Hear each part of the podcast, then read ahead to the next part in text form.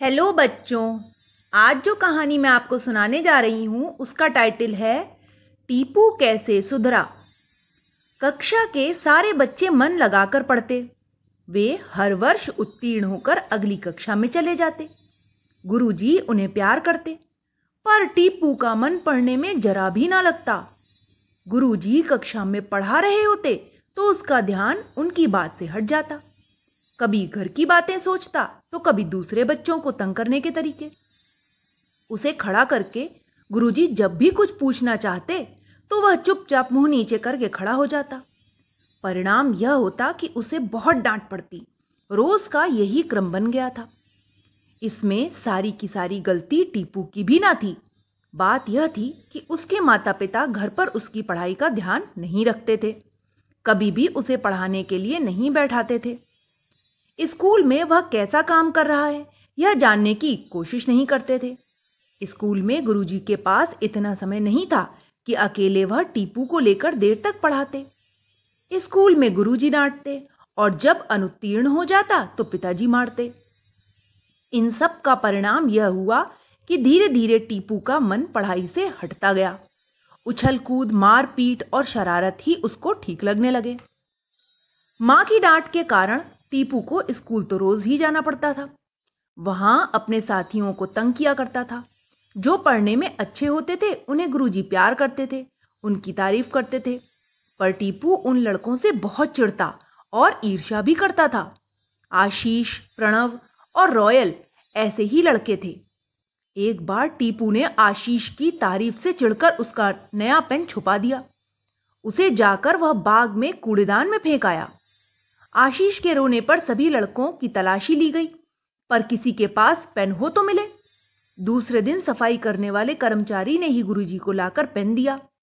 गुरुजी समझ गए कि वह टीपू की ही करतूत है।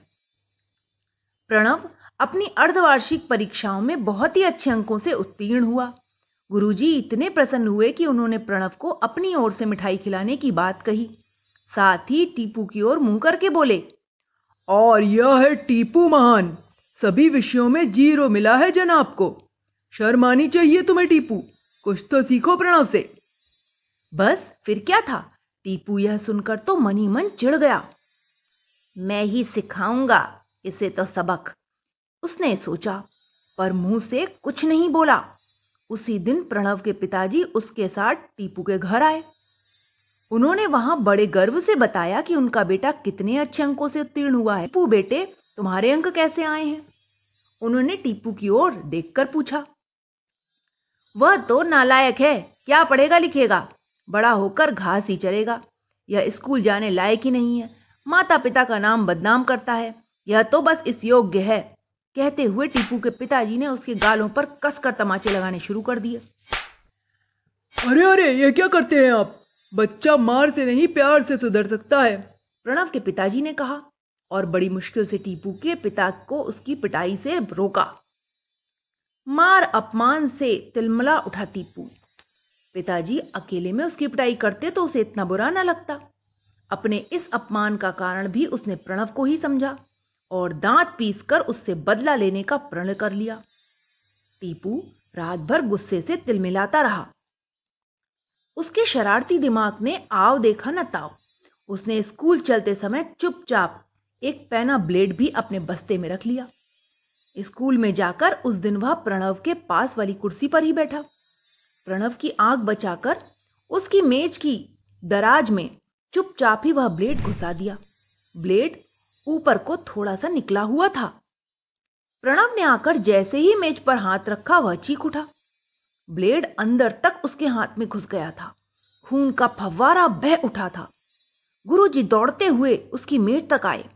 उन्होंने देखा मेज पर खून ही खून बिखरा हुआ है। अरे यह कैसे हुआ? आश्चर्य से उनके मुँह से निकल पड़ा। प्रणव ने रोते हुए मेज की ओर इशारा किया। मेज में लगे हुए ब्लेड को देखकर भौएँ चढ़ाकर गुरुजी बोले किसने किया है यह?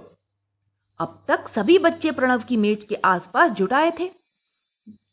गुरुजी, हमने नहीं मालूम। एक स्वर में वे सभी बोले। गुरुजी की निगाह पास खड़े टीपू पर गई।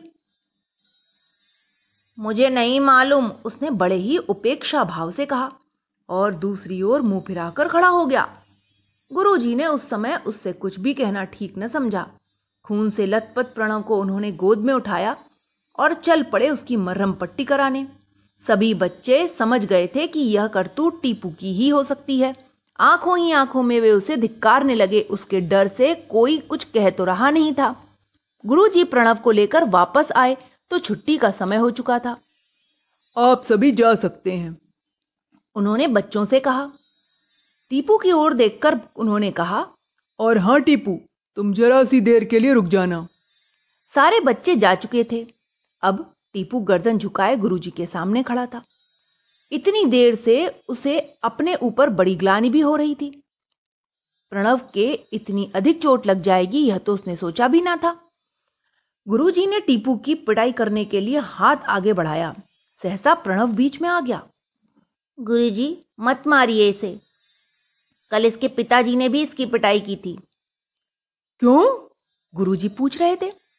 यह पढ़ता नहीं है शरारती है ना इसलिए। इसके पिता माता इसे बहुत मारते हैं। प्रणव ने बताया, यह सुनकर गुरुजी का हाथ उठाकर उठा रह गया। पल भर में ही वे समझ गए कि इस बालक को सुधारने के लिए प्यार की ज़रूरत है। वे सोच रहे थे कि बालक स्वयं में बुरा नहीं होता, वह जन्म से भी बुरा नहीं होता, परिस्थितियों से वैसा बन जाता है। यदि अभिभावक और शिक्षक बालक को सुधार नहीं पाते तो यह बच्चे की गलती से अधिक उनकी अपनी ही असफलता होती है। प्रणव का व्यवहार देखकर टीपू का बाल मन पिघल गया। ओह मैं कितना नीच हूँ और यह जो बुरा करने वाले के साथ भी भलाई कर रहा है कितना अच्छा है। गुरुजी मुझे खूब मारे मैं हूँ ही इसी लायक। अपने आप को धिक्कार रहा था। तभी उसे अनुभव हुआ कि गुरुजी उसके सिर पर हाथ फिराते हुए कह रहे थे टीपू बेटे मैं बहुत दिनों से तुमसे कुछ कहना चाह रहा था। तुम कभी कुछ सीखने की कोशिश नहीं करते। ध्यान रखो, अनजान होना उतनी लज्जा की बात नहीं, जितनी की सीखने के लिए तैयार ना होना। तुम कुछ जानने की, पढ़ने की कोशिश ही नहीं करोगे तो फिर कैसे अच्छे बनोगे? क्यों तुम्हें सब प्यार करेंगे? जो कुछ सीखना नहीं चाहता, अपने आप को सुधारना नहीं चाहता, उसे सभी दुत्कारते हैं। बड़े होकर भी उसे अपमान ही मिलता है।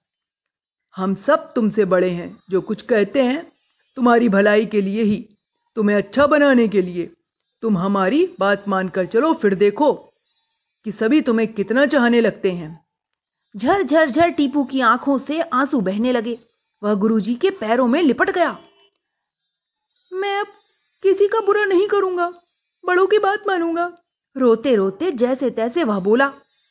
गुरुजी ने आगे बढ़कर उसे अपने गले से लगा लिया। और रुमाल से उसके आँसू पोछे। उस दिन से एकाएक ही टीपू के व्यवहार में परिवर्तन आ गया। उसके माता पिता अभी भी आश्चर्य करते हैं कि वह अचानक कैसे बदल गया। कक्षा के सभी बच्चे उसे प्यार से टीपू सुल्तान कहकर पुकारते हैं। टीपू को भी उतनी खुशी कभी नहीं मिली जितनी अब उसे मिलती है। तो बच्चों, इस कहानी से हमें यही शिक्षा मिलती है कि हमें हमेशा मन लगाकर पढ़ना चाहिए और नई नई चीज़ें सीखनी चाहिए। Okay bye.